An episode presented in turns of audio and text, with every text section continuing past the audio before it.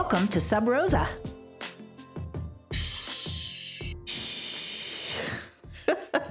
so, what we're going to talk about today is what do you do if someone who works for you refuses to take any criticism? Right?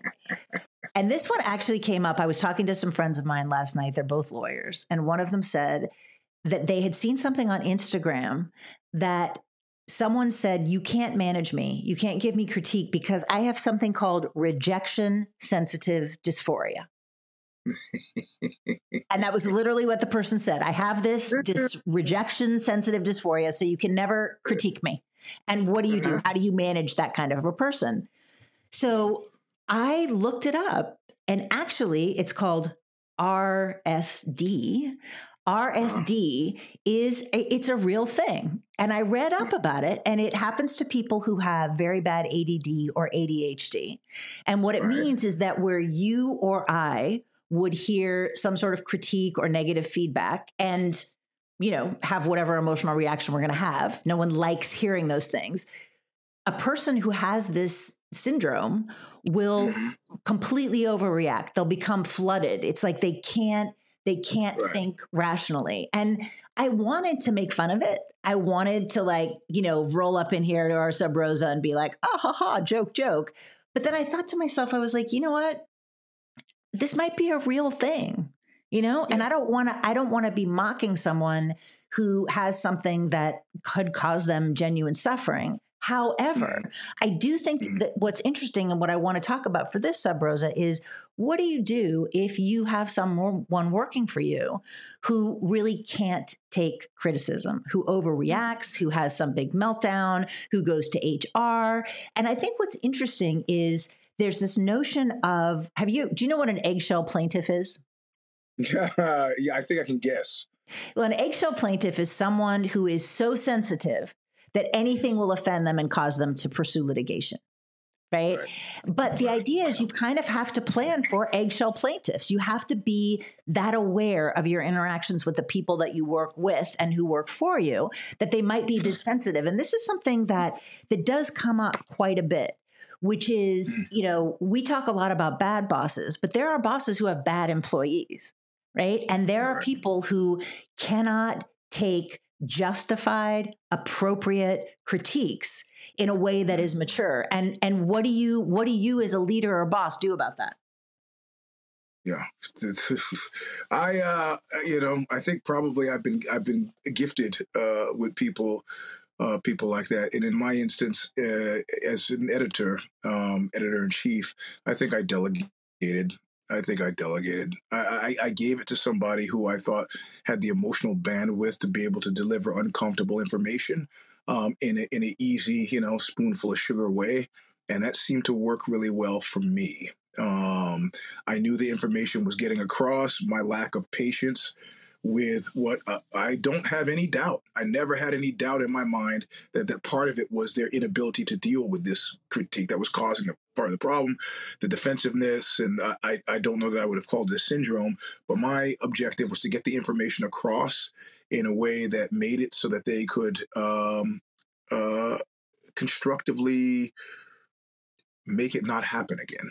Um, and and but with editorial, it's very cut and dried, right? Because what we're talking about, especially if we're talking about print, we're talking about deadlines because everything is determined by when the printer needs what. So it's very simple. It's not. Uh, it wasn't even a taste issue like I did about how you've written the piece about anything. It was just about timing. So I found somebody. Um, uh, you know, a problem whisperer who could take care of it for me, and that seemed to work. Well, and that's generally what I would suggest too is try to get somebody, and usually it's an HR function. Try to mm-hmm. get someone from HR involved. And then also make sure that you have good legal counsel. Even even if you have a smallish business, you should right. have an attorney that you can talk to about employment issues. Um, absolutely, because you want to make sure that you are legally protected and that you're not saying something that makes sense, that might make sense to you or me, but that actually could be actionable. And so that's what I would suggest. And then I think also looking at do you, as the leader who needs to give this particular challenging feedback, mm-hmm. are you are you balanced, right? I mean, there's a lot of people who are people pleasers. They don't like saying something that's going to hurt someone's feelings. The reason I think a lot of people are passive aggressive is that they feel like anything direct is actually aggressive, aggressive. Right? And so, what I would suggest is get expert help, talk to somebody in HR, have the HR person be present when you are delivering the news, right? Just like you would if you were firing somebody. Make sure that everything is documented check with an attorney and make sure that you're playing within the guardrails so that you can be as as conservative as possible but i think fundamentally also make sure you do your own emotional homework and understand is there something in you that makes it mm. challenging for you to give somebody bad news, right? Because just as people can have rejection sensitive dysphoria and overreact to some bad news being given, there are also mm. people who overreact to a perceived minor reaction, right? That can take a, a, leader who could take me saying, like, oh, okay, yeah, I get it, and be like, oh my God, Stephanie hates me. This is terrible. Because I think, you know, and I feel like I come back to this over and over again. One of the key things about being a leader is you have to learn how to manage your own emotions right? Mm-hmm. And I think whether you're giving feedback or getting feedback, whether it's good or bad, you need to make sure that you have a ability to manage your emotions or at least manage what's happening on your face. Yes. At the very least, yes. At the very least. Yeah. All right. I think that's all we've got time for. Um, again, send us any questions, observations, thoughts that you'd like us to discuss here on Sub Rosa at WTF at badbossbrief.com. That's WTF at badbossbrief.com. Thanks. See you later.